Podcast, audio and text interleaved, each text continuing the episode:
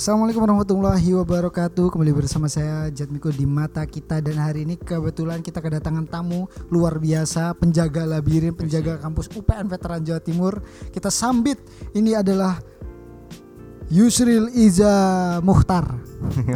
Yusril Ihza Ali. Ya, halo. Loh, kan Anda pendukungnya Jokowi, jadi ada Muhtarnya dong. Oh enggak, saya bukan cepong.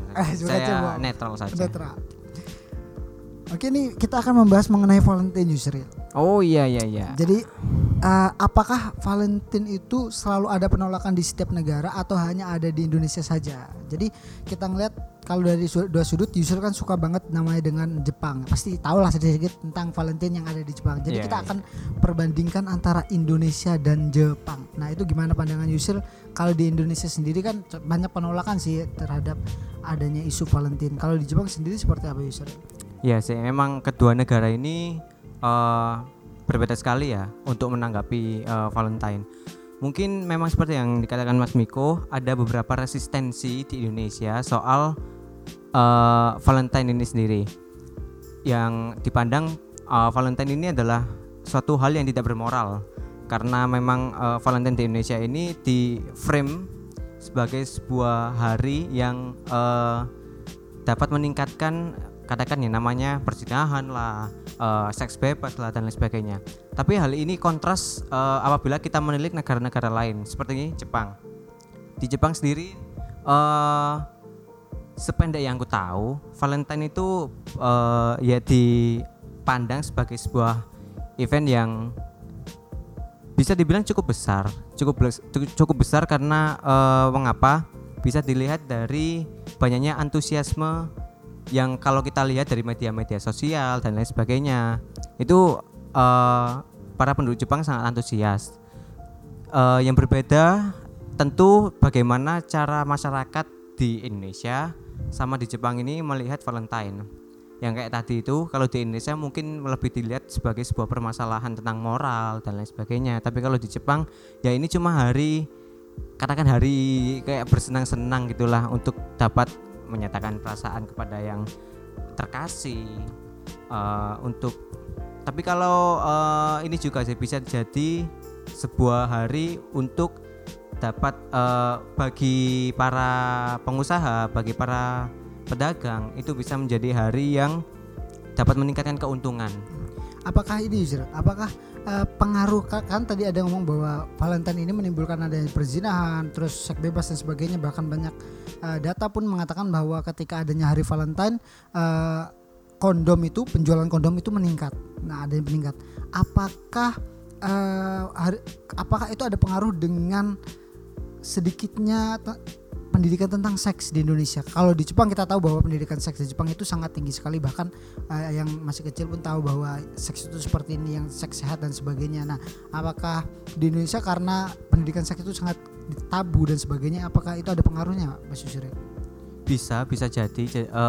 Memang pendidikan seks di Indonesia dari yang aku lihat ya sangat kurang, karena memang asumsi dari budaya-budaya Timur sendiri itu menganggap bahwa hal-hal yang berbau seks itu adalah hal-hal yang tabu, hal-hal yang tidak seharusnya diajarkan oleh anak kecil, dan hanya bisa didapatkan waktu mereka at least sudah dewasa di sini dalam konteks mungkin 17, 18 atau 20 tahun. Tapi untuk di Jepang sendiri memang ya, yang sependek yang aku tahu, memang pendidikan seks adalah salah satu dasar kurikulum di Jepang. Jadi memang pendidikan seks sudah diajarkan sejak dini. Oh, jadi SD pun ada di, ibaratnya kalau pendidikan Jepang itu apa aja, dari SD, SMP gitu ya? Ya sebenarnya sama. kayak Indonesia ya ada SD. Cuman mulai dari SD mereka sudah diajar tentang seks gitu. Untuk tepatnya sih kurang tahu, tapi kayaknya ya dari SD. Oh, dari SD mereka sudah tahu bahwa seks yang sehat seperti ini dan yang nggak sehat seperti ini. Nggak harus atau, kayak atau seks yang sehat kayak gini juga. Ya cuma mungkin kayak pengenalan tentang tubuh mereka sendiri, bagaimana kayak gejala-gejala tubuh, kayak mungkin pas SD, bukan SMP lah, diajarkan kalau wanita itu haid, tiap bulan haid atau lain sebagainya. Kalau atau laki-laki mungkin, mimpi basah gitu. Yeah. Ada kan kita kalau di Indonesia kalau kita mimpi basah kita malu ngomong sama orang tua. Itu yang apa nih kita mau gimana kan kita bingung kadang. Kalau di Jepang nggak mungkin dijelaskan secara eksplisit kalau seks yang benar harus seperti enggak seperti juga. Itu walaupun namanya pendidikan seks ya, tapi lebih mengarah kepada bagaimana memperkenalkan gejala-gejala tubuh alami manusia itulah, kayak gitu. Ya, walaupun aku nggak terlalu mendalami soal biologi dan lain sebagainya. Kembali lagi tentang berarti tidak ada pengaruh, kemungkinan adakah pengaruhnya atau gimana tentang Valentine ini dari kenaikan tingkat seks? Kemungkinan ada, kita ngelihat bahwasannya pasar kondom tadi itu meningkat. Apakah itu ada pengaruh dengan pendidikan seks di Indonesia yang kurang atau gimana? Ya kembali lagi ke tadi, mungkin bisa saja, tapi ya kita nggak bisa abai soal faktor-faktor lain. Coba. Kalau faktor lain apa kenapa hari Valentine? Faktor yang apa? Maksudnya kenaikan kondom kah? Iya gitu. Apakah di Jepang juga ketika hari Valentine itu ada penjualan kondom itu semakin meningkat atau gimana? Kalau itu kurang tahu sih, tapi yang pasti itu penjualan coklat itu sudah pasti meningkat. Tapi kalau kondom aku kurang tahu. Kalau di Jepang pasti meningkat ya. Yep. Termasuk di Indonesia mulai meningkat, banyak meningkat. Bahkan sekarang kalau kita ke Indomaret, ke toko-toko biasa juga itu banyak sudah coklat berbentuk Valentine sudah mulai. Dan sebagainya gitu kan. Nah itu gimana menurut Yusril kalau di negara-negara seperti Jepang itu menanggapi hari Valentine gimana? Ya seperti itulah, cuma dianggap sebagai sebuah hari untuk menyatakan perasaan. Mungkin kebanyakan sih anak-anak SMA menggunakan kesempatan ini untuk dapat meluapkan untuk dapat menyatakan perasaannya kepada orang yang terkasih. Ya simply kayak gitu sih, nggak sampai dipandang sebagai sebuah permasalahan moral. Gitu. Apakah di Indonesia ini kurang ya? Karena kita tahu bahwa hari-hari raya besar agama itu seperti Hari Raya Islam, kemudian hari raya apa Kristen dan sebagainya, itu ada penuh kasih sayang kan. Jadi kita sering maaf-maafan, datang ke tetangga dan sebagainya. Apakah Indonesia itu kurang kasih sayang atau seperti apa sehingga meluapkan hari Valentine ini sebagai hari kasih sayang memang harus wajib kita lakukan gitu? Banyak karena kita melihat banyak media, terus banyak cuit-cuitan gitu. Kenapa sih Valentine haram dan sebagainya gitu. Itu sih. Kalau Yusril gimana menanggapinya tentang hal itu? Gini sih, karena konteks dari kasih sayang di hari Valentine dengan hari-hari mungkin yang tadi Mas Miko katakan kayak hari raya, itu mungkin konteks rasa sayangnya berbeda. Sayang dalam konteks Valentine ini lebih ditujukan kepada lawan jenis, kepada orang yang terkasih. Tapi kalau mungkin di hari-hari raya, mungkin hari Lebaran, itu mungkin lebih kasih sayang ke bisa orang tua, tetangga, teman, atau lain sebagainya. Tapi untuk eksplisit kasih sayang kepada lawan jenis ini lebih ditekankan di hari Valentine sih. Tapi apakah nanti ketika Yusril sudah punya anak, sudah punya anak nih. Amin. Nah, kemudian anaknya mau ngadain acara Valentine gitu. Nah, anak Yusril ini cewek ibaratnya. Datang cowok ngasih bunga, ngasih coklat gimana? Apakah Yusril menyetujui anak Yusril ikut acara itu atau gimana? Gimana ya? Agak bingung gitu juga ya. Agak bingung soalnya pertama belum punya anak. Jangankan anak, ya pasangan hidup aja masih belum punya. Ya enggak, sebenarnya enggak bisa relate juga sih. Tapi kata Yusril kan hari Valentine ini hari mengungkapkan perasaan. Gimana kalau hari Yusril di hari Valentine ini Yusril mengungkapkan perasaan juga? Atau enggak ikutin acara Valentine, bahkan mengharamkan acara Valentine atau gimana Yusril? Tanggapannya? Tanggapan aku soal Valentine. Iya. Sebenarnya biasa aja sih, soalnya gini, budaya Valentine di Indonesia sendiri sama katakan di negara-negara lain itu sudah beda. Kalau di Indonesia sendiri mungkin ya kayak gimana ya, Valentine itu diibaratkan dua pasangan untuk saling kasmaran atau apa gitulah. Di Jepang Valentine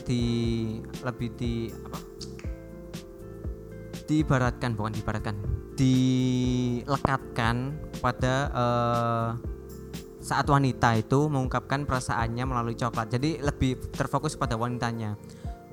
Kalau menurut pandanganku sendiri, kalau di Indonesia itu aku setuju apa enggak, sebenarnya terserah ada apa enggak, asalkan ya itu tadi Valentine enggak, karena aku kan juga Islam juga kan ya. Yeah. Islam kan memandang bahwa zina, ciuman dan lain sebagainya itu enak gitu. Iya, nikmat dunia kan. Nikmat dunia. Enak tapi ya diharamkan. Diharamkan kalau enggak sah. Kalau enggak sah ya. Kalau yang sah kan ya terserah ya. Iya, ya terserah mereka. Kalau enggak sah kan itu yang bahaya. Nah, tapi asalkan Valentine ini kembali ke fitrahnya. Kan Valentine ini kan menurut sejarahnya kan Saint Valentinus ya. Saint Valentinus itu mengadakan hari ini itu buat para pasangan-pasangan yang pada waktu itu kalau nggak salah yang laki itu mau berperang dan sebelum berperang mengadakan hari Valentine itu. Jadi agaknya aku mau kalau semuanya ada Valentine di Indonesia itu kembali lagi ke fitrahnya, yaitu benar-benar untuk menunjukkan sebuah rasa kasih sayang, bukan untuk dalih pasangan untuk mencurahkan libido mereka, nafsu mereka. Nah, gitu sih. Itu yang bahaya Yus, itu yang bahaya. Karena menurut kita kasih sayang tuh nggak selalu diungkapkan dengan seperti itu gitu ya. Nggak harus kasih sayang. Makanya kenapa sekarang tuh ada tren di mana kalau kamu sayang sama aku beliin aku lipstik, beliin ini dan sebagainya. Terus si cowok ngomong gini lagi kan, ya kalau aku ngasihin kamu lipstik sebagainya, kamu ngasihin sesuatu dong ke aku gitu yang enak dan sebagainya. Sesuatu apa? Gitu. Nah, sesuatu yang enak ini apa? Seperti itulah ya, gitu kan. Nah, tapi kan akhirnya si cewek balas juga, loh katanya kamu sayang pasti jaga aku dong. Nah, yang aslinya kasih sayang sebenarnya itu harus kita selalu menjaga gitu ya.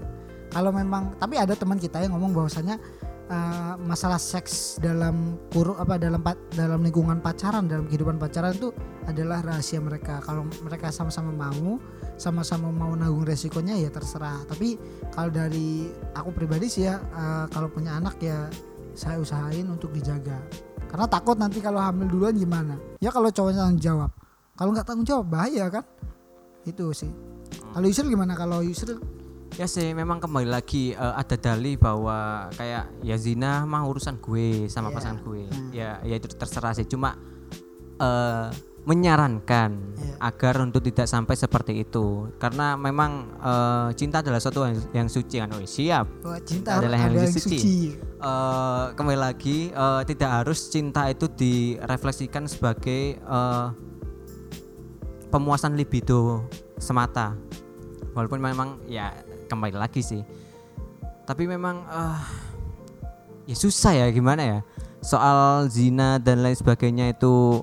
Kalau kita ngurusi juga mereka bakal berdalih ini urusan kami, tapi ya at least kita cuma menyarankan bahwa jangan sampai seperti itu ayolah.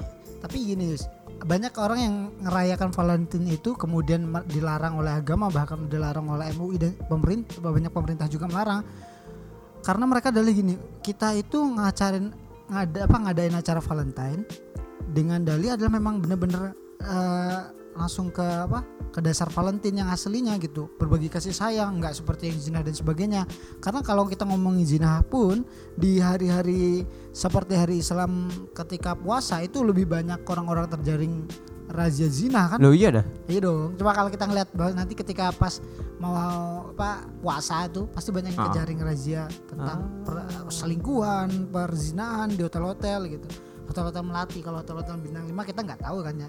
Belum pernah dengar aku bintang 5 digerebek polisi, belum pernah dengar. Kalau gitu kan berarti rada gimana ya? Rada bukan dilema.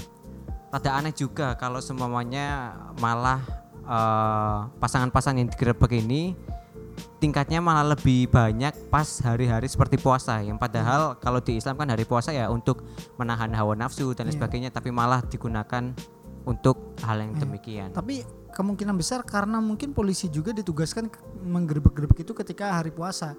Kalau mungkin nanti ada penggerebekan di hari Valentine juga kemungkinan banyak, karena kita ngelihat tadi ada data mengatakan bahwasannya kondom itu laku keras di hari Valentine gitu. Kemungkinan polisi juga kalau mau ngerebek nih, mungkin dekat-dekat ini di Malang, kemudian di Pacet, di mana lagi tempat-tempat yang dingin-dingin itu kan pasti enak tuh ya. Tempat-tempat yang dingin. Nah, tempat-tempat yang dingin gitu. Nah, itu pasti kalau digerebek pasti banyak juga dapatnya. Kemungkinan seperti itu sih ya. Iya sih. Ya aku enggak tahu agenda polisi kayak gimana, apakah memang mereka punya agenda bahwa tiap bulan puasa kalian harus menggerebek pasangan-pasangan, atau pas hari Valentine kalian harus menggerebek pasangan-pasangan. Nggak tahu juga sih. Tapi memang bisa menjadi tolak ukur juga sih kalau memang banyak karena kan kegiatan seks lah di hari Valentine kalau semuanya menilik dari tingkat adanya peningkatan penjualan kondom di hari Valentine. Tapi gitu. Gini Yus, ketika kondom itu memang digunakan di dalam hari Valentine itu artinya kesadaran seks di Indonesia mulai sadar gitu. Artinya orang-orang sudah tahu bahwa kepengen gak hamil tuh pakai kondom gitu. Tapi kondom juga dalam sebuah penelitian mungkin dari 99% ada 1%-nya bisa bocor dan sebagainya. Tapi Indonesia mulai sudah sadar gitu bahwasanya kalau pengen melakukan hubungan seks pakai kondom gitu biar aman dari HIV dan aman dari hamil, dari tanggung jawab gitu ibaratnya. Itu sih. Dan saling sama-sama enak gitu. Sama-sama enak. Tapi ada yang ngomong Yus kalau orang yang pakai kondom tuh nggak enak gitu katanya. Nggak pernah nyoba juga sih, jadi nggak tahu sih. Tapi ada yang ngomong gitu katanya. Oh katanya. Anda sudah pernah nyoba? Nah itu pengen ya, kita coba aja nanti. Siapa yang mau ya di hari Valentine ya. Biar nggak digerebek polisi. Kalau di hari raya bisa digerebek. Iya sih bisa sih. Kalau hari Valentine masih belum ada gitu penggerebekan di hari Valentine. Tapi kemungkinan hari Valentine ini jatuh pada hari apa sih? Valentine kan tiap tanggal 14 Februari dong. Nah ini pada hari apa ini jatuhnya nih? Apanya? Hari. Kalau sekarang besok hari Jumat. Hari Jumat? Iya. Wah kebetulan di hari Jumat juga adalah hari perayaan orang Islam untuk sholat Jumat kan ya? Oh iya. Iya ini. Jadi mending Jumatan atau Valentinean atau mungkin setelah Jumatan langsung Valentinean. Atau mungkin ketika Jumatan di situ ada coklat. Yeah. Oh iya kan biasanya kan kalau di masjid UPN kan ya kan disiapkan nasi. Mungkin karena hari Valentine kita kasih coklat. Bocah yang biasa ngasih nasi ke sini ngasih coklat. Iya bisa jadi seperti bisa itu. Jadi. Sebagai tanda kasih sayang Bucoy terhadap mahasiswa UPN Veteran Jawa Timur. Seperti itu ya. Semoga Bucoy mendengar ini ya. Kita harus share ke Bucoy bahwasanya kita perlu coklat. Tapi ngomong-ngomong coklat saya juga sakit gigi kalau makan coklat Yusril. Kalau gimana Yusril? Kalau makan coklat karena kalau kebanyakan sakit gigi gitu. Biasa juga sih. Aku enggak terlalu sering makan coklat juga kan ya, dan tiap Valentine enggak dapat coklat juga. Iya. Jadi ya biasa sih enggak terlalu sering makan coklat tapi suka makan coklat. Tapi dari sisi ekonomi memang hari Valentine ini menguntungkan bagi para pedagang coklat dan bunga pastinya ya. Iya pasti. Apalagi pasti menguntungkan. Apalagi yang di daerah-daerah di Surabaya, terutama daerah mana itu yang dekat Indosat itu dulu tempat Indosat kan ada di Jejeres itu ada jualan bunga-bunga Indosat. Gitu. Kurang tahu aku maksudnya daerahnya. Yang dekat ini yang dekat apa sih aku lupa. Yang makan-makan lah aku lupa. Pokoknya ada di situ lah. Yang pasti yang kayak di Indomaret mungkin pasti jual bunga-bunga. Dan kayaknya gitu. Ya pasti laku juga dan karena biasanya kan ada diskon gitu. Dan ini juga bisa dimanfaatkan oleh mahasiswa yang kere-kere untuk berbisnis dari Valentine ya. Jadi salah satu bisnis yang menguntungkan sekali bisa, kan? Bisa. Tapi jadi, kayaknya ya cuma bertahan 1 mingguan aja lah. Iya, pas hype-hype-nya. Hype-hype gitu. Cuma kan lumayan kalau kita bisa ngejual kayak gitu. Yep. Kalau Yusril kalau mandang ini gimana? Manfaatkan hari ini untuk sebagai berdagang bisnis atau enggak atau? Ya saya ada kepikiran sih untuk memanfaatkan hari Valentine itu untuk usaha saya. Saya kan usahanya kan UMKM ya. Saya jualan nasi.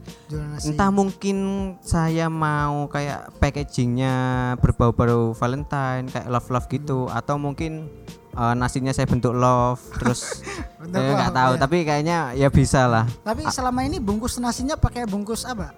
Pakai mika. Oh pakai mika. Saya kira bungkusnya itu pakai dokumen negara. Iya. Kan ada dokumen negara terus sebagainya itu kan tulisannya enggak ya. Enggak pakai mika. Higienis kita. Higienis. Yang peduli lingkungan pakai mika. Sebenarnya enggak peduli lingkungan juga kan. Kalau peduli lingkungan kita pakai daun pisang atau apa, tapi susah. Susah di Surabaya susah cari daun pisang ya. Banyak, cuma untuk produksi massal susah banget. Jadi kemungkinan besar manfaatkan hari itu untuk bisnis nasi. Bisnis nasi atau mungkin kita ngeluarkan brand baru mungkin. Gitu. Bisa mungkin. Trennya brand barunya apa kira-kira? Ya, yang berbau-bau dengan Valentine. Yang paling klise kan coklat gitu. Kayaknya nggak kepikiran, nggak pernah kepikiran itu. Ya siapa tahu nasi rasa coklat atau nasi bentuk coklat gitu. Nasi bentuk coklat, bentar, coklat itu bukan bentuk loh, gimana? Betul, nasi bukan bentuk ya. Ya mungkin ya cuma kita paling produksi jajan manisan-manisan ya coklat mungkin. Tapi masih kita pikirkan sih. Tapi kenapa di hari Valentine itu identik dengan coklat yang manis, biasanya coklat dan sebagainya, karena coklat kan identik dengan manis ya, tapi sebenarnya coklat yang asli itu nggak manis kan Yusril ya? Iya, coklat kan kandungannya gulanya itu berapa persen dulu, kalaupun coklatnya kandungan 70% aja, itu sudah pahit itu. Sudah pahit aslinya, yang coklat pahit asli banget. Pahit ya. Tapi kenapa sekarang coklat itu mulai berubah juga pandangan, coklat itu mulai saat ini kita ngeliat bahwa coklat itu mulai manis, kayak Quicksilver dan sebagainya gitu. Itu berarti bahas soal evolusi coklat ya. Aku sebenarnya nggak ngikutin soal bagaimana kemudian coklat ini jadi seperti sekarang, jadi manis dan banyak variasinya, rasa stroberi lah atau apalah. Tapi mungkin menilik dari zaman dulu pas kerajaan Mesir lah. Dulu kan kalau nggak salah biji coklat itu digunakan sebagai currency, mata uang di sana. Jadi biji coklat itu buat tuker mata uang tuker gitu. Iya. Rupiah. Terus gitu. Untuk bagi para petinggi-petinggi atau ya parau-parau di Mesir dulu itu menggunakan coklat sebagai hidangan yang katakan berkelas, yang cuma bisa dikonsumsi oleh orang-orang yang memang dalam tatanan dalam katakan gimana sih, bangsawan lah. Untuk orang-orang yang dikatakan rakyat jelata, coklat itu adalah suatu barang yang sangat mewah. Oh seperti itu, berarti coklat dulu sangat mewah sekali, makanya pas sampai sekarang itu ya coklat agak mahal ya harga-harga coklat kan. Aku juga nggak ngikutin perkembangan soal harga coklat juga sih. 15.000, 16.000, 17.000 kan lumayan mahal sekali. Nah, itu mah kalau brandnya Silver Queen. Silver Queen, kalau yang lain ya murah aja mesti ya. Ya kalau coklat batangan yang nggak ada mereknya pasti murah sih. Siap-siap. Nah ini kita ngomongin apa lagi nih sih yang paling enak di hari Valentine? Kalau soal Valentine itu biasanya kan identik, apalagi ya kalau nggak coklat, pacaran, apa ya soal Valentine itu? Terus demo. Kalau di Indonesia memang banyak, bukan banyak juga sih. At least demo-demonya itu lebih intens daripada di negara-negara lain. Bahkan mungkin di negara lain nggak ada demo-demo soal Valentine itu. Mereka enjoy aja perasaan. Malah nikmati hari Valentine gitu ya. Tapi sebenarnya Valentine ini kan bisa gimana ya? Bisa kalau ngomongin HI nih, HI. Valentine ini kan bisa jadi semacam branding. Kalau misalnya digunakan dengan benar ya, bisa digunakan sebagai branding Indonesia ke negara-negara lain. Kayak di Jepang sendiri kan Valentine itu kan sangat kental akan ya kayak kasih sayang dan lain sebagainya, coklatnya. Kalau mungkin Indonesia bisa mendirikan, aku nggak tahu sih, adakah produk coklat buatan Indonesia itu yang diekspor gitu ya. Nah, kalau semuanya kita bisa manfaatkan Valentine itu untuk branding Indonesia, ya bisa membawa keuntungan buat Indonesia sih. Iya sih, bener gitu. Jadi kayak mungkin coklat tuh dibentuk kayak gimana gitu kan. Nah. Ya. Terus ekspor coklat di Indonesia. Bahkan kita waktu ke Tegaren misalnya, kita tahu kan bahwasannya di sana banyak pohon coklatnya nganggur.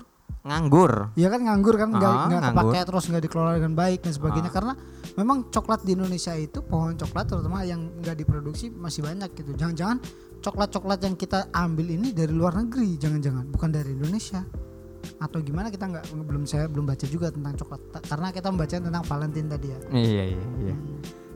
Tapi emang aku nggak tahu juga, soalnya coklat ini kan bukan komoditas utama Indonesia kan ya.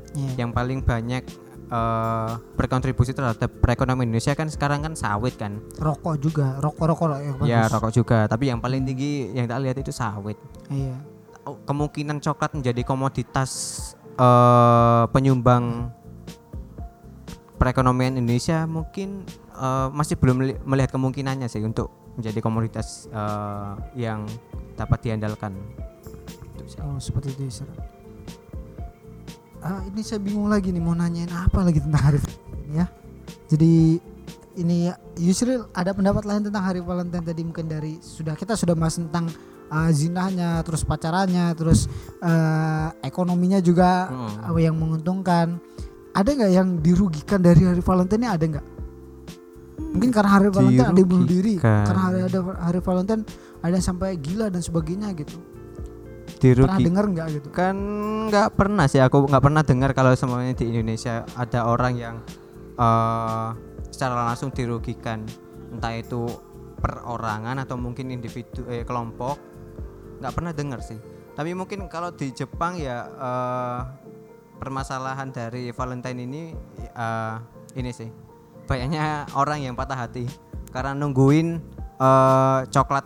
Jadi kayak gini, di Jepang kan kalau di Indonesia kan mungkin yang dominan untuk ngasih barang-barang katakan coklat ke pasangannya itu yang cowok, tapi di Jepang itu yang cewek yang ngasih.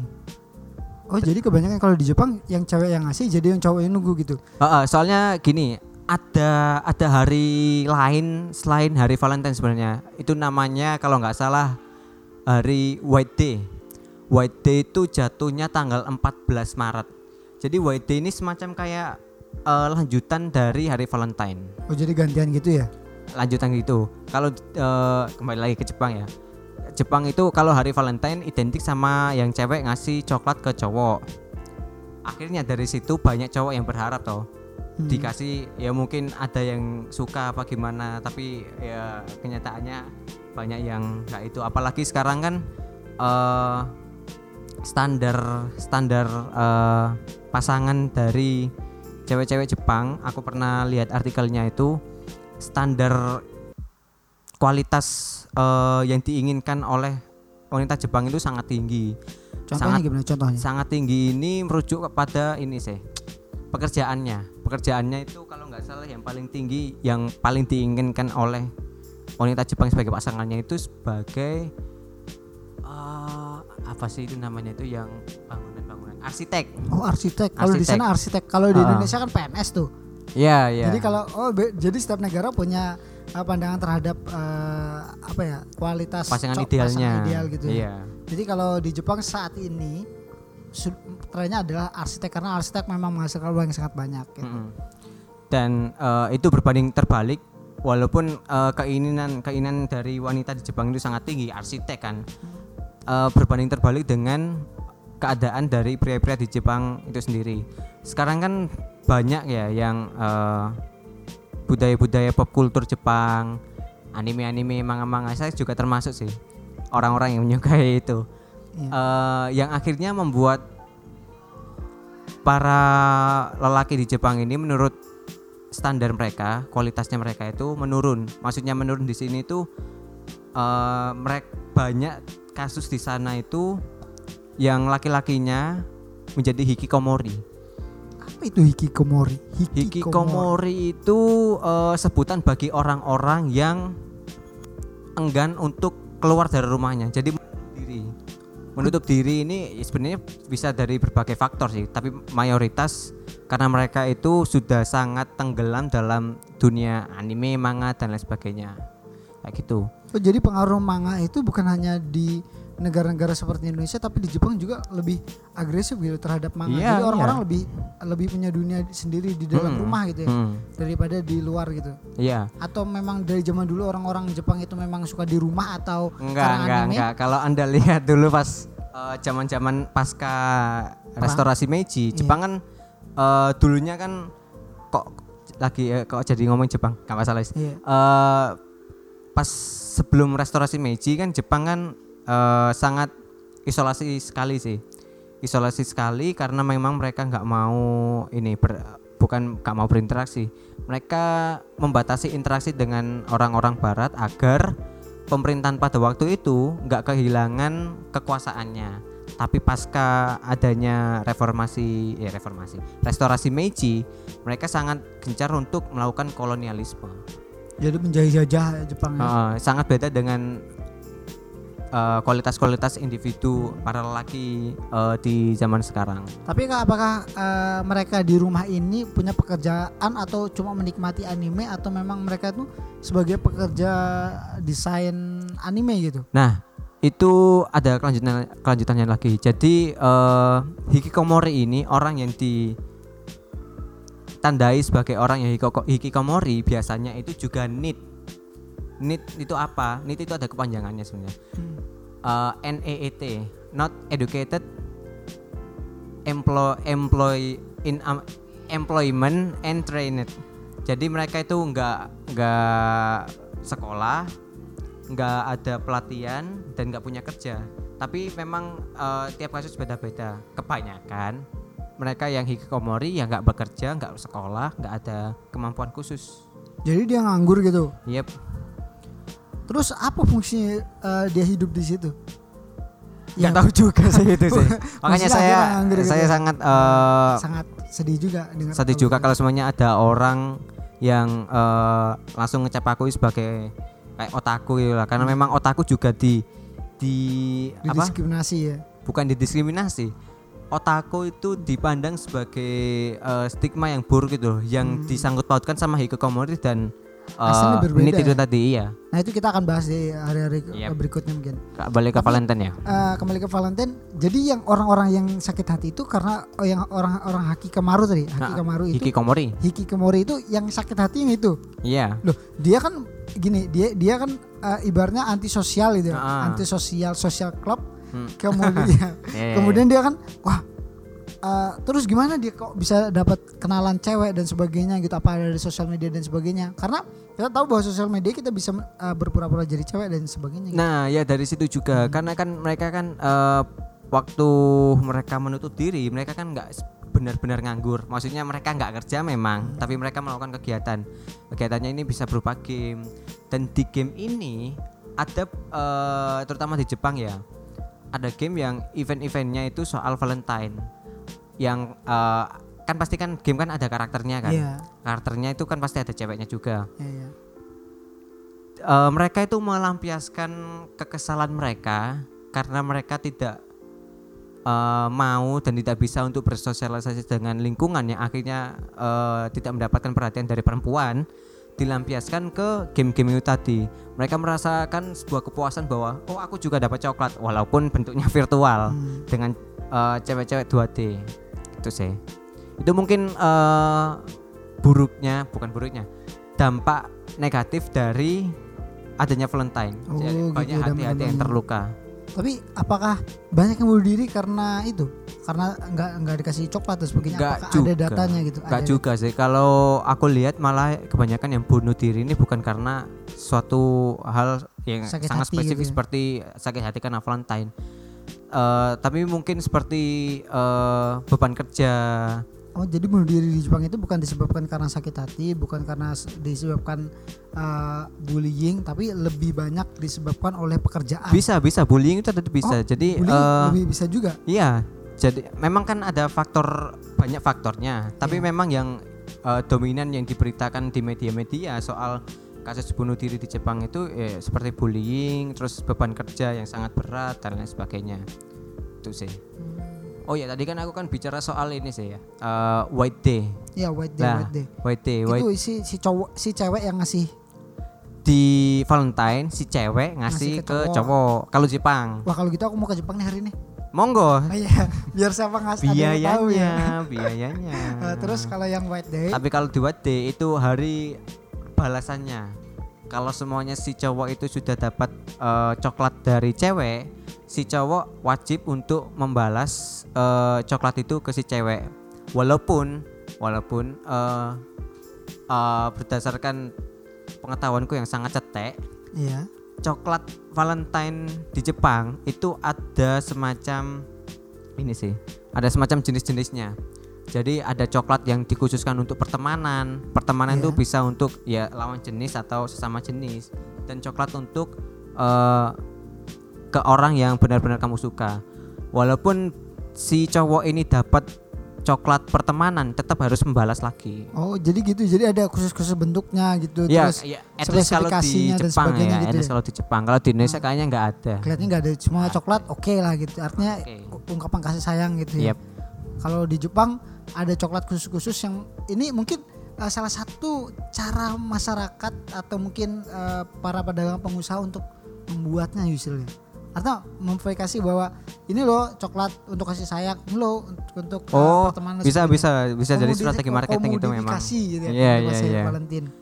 Mungkin. Bisa untuk menambah pendapatan juga. Kan dulu kan mungkin konstruksinya coklat itu wajib diberikan pas hari Valentine ke orang yang terkasih. Maksudnya orang yang terkasih ini pasangan.